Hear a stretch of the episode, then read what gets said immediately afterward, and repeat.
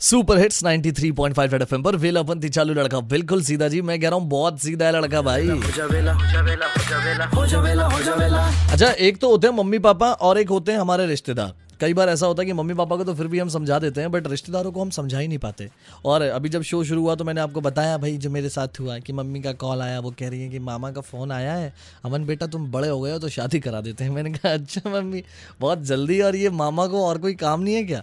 मतलब लॉकडाउन में उनका दिमाग ऐसा चलने लगा है। और मैं ये भी सोच रहा था, कई बार ऐसा होता है कि जहाँ पर हमें अपने मम्मी पापा को मनाना होता है किसी काम के लिए, या फिर भाई जॉब के लिए, या फिर पढ़ाई के लिए, या फिर पार्टी के लिए, किसी ट्रिप के लिए, और आप कहीं ना कहीं सेवेंटी परसेंट मना लेते हो। और सडनली आपके रिश्तेदारों का कॉल आ जाता है और वो पूछते हैं कि क्या कर रहे थे?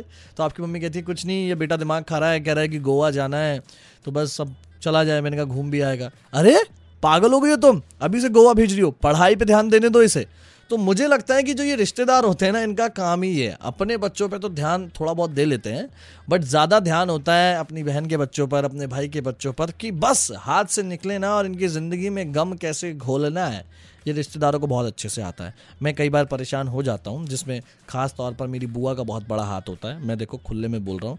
बट मैं ये भी कहूँगा कि वो रिश्तेदार जो कई बार ऐसे हरकतें करते हैं कि हमारा ट्रिप कैंसिल करा देते हैं हमारी पार्टी कैंसिल करा देते हैं। मत करवाया करो यार बहुत बुरा लगता है। ये मोह मोह के धागे अभी आएगा थोड़ी देर में। इसके बाद मैं सुनते रहो सुपर हिट्स 93.5 रेड एफएम बजाते रहो।